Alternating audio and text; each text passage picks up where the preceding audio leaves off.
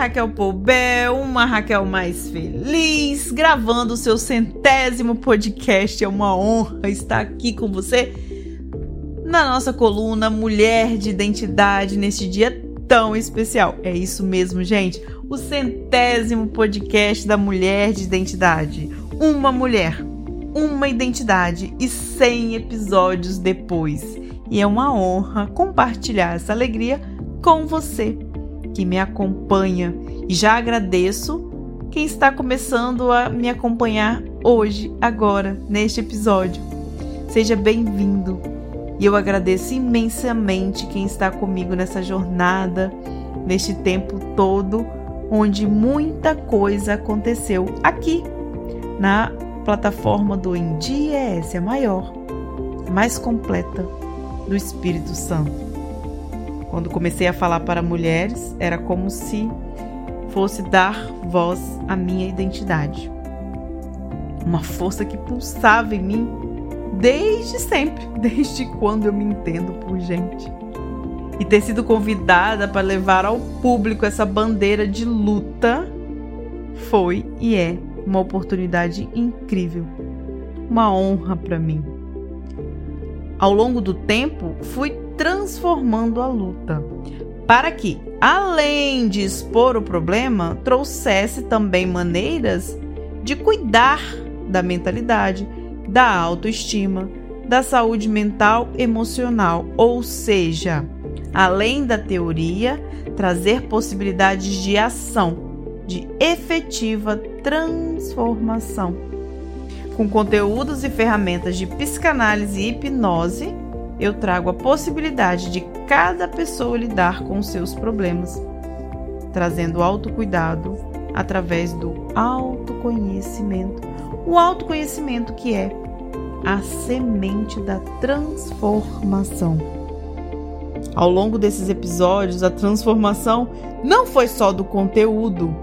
Né? Quando eu comecei lá atrás, eu sempre falava muito do problema que a mulher enfrentava com o mercado de trabalho, em casa, quando o marido gritava e achava que a voz era mais importante, aqueles gritos, aquela força bruta, a mulher que tinha de dar conta de tudo, ou seja, eu comecei expondo os problemas. E aí, hoje, eu, além de expor o problema, eu trago ferramentas para transformação, conteúdos em que você mesma pode, trazendo consciência, conhecimento, transformar a própria vida. Porque hoje o aprendizado segue transformando a minha própria vida. Não é só o conteúdo que mudou, a própria mulher de identidade mudou. Não existe perfeição, nem na minha vida, nem na de ninguém. Mas sim evolução a evolução que é importante. E aí, o que eu quero trazer aqui em cada episódio é mostrar a possibilidade que cada pessoa tem em transformar a própria vida. Porque se você acreditar em si, ninguém tem o poder de te anular. E quando eu volto todo esse trabalho de autocuidado e transformação para a mulher, fica claro que a mulher que acredita em si, a mulher que acredita no seu potencial, jamais se submeterá aos preconceitos e conceitos que a sociedade tem enraizada na sua concepção.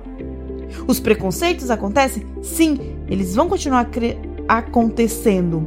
Porque a sociedade ela é concebida nessas bases machistas. Mas a mulher que acredita em si, no potencial da sua mente, ela vai conseguir reverter a situação, fortalecer a sua confiança.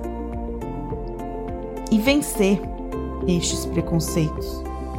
É preciso confiar em si e entender que o fato de ser mulher não nos torna nem piores e nem melhores, e sim iguais, com equidade. Eu gosto desse conceito de equidade, que é a igualdade dentro das nossas diferenças. Nós sempre seremos mulheres e biologicamente diferentes, mas com direitos iguais, porque a equidade é isso.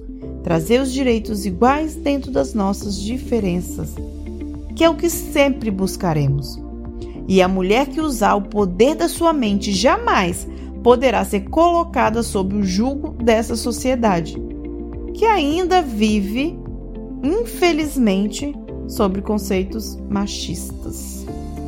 Isso é uma tristeza, mas é a nossa realidade.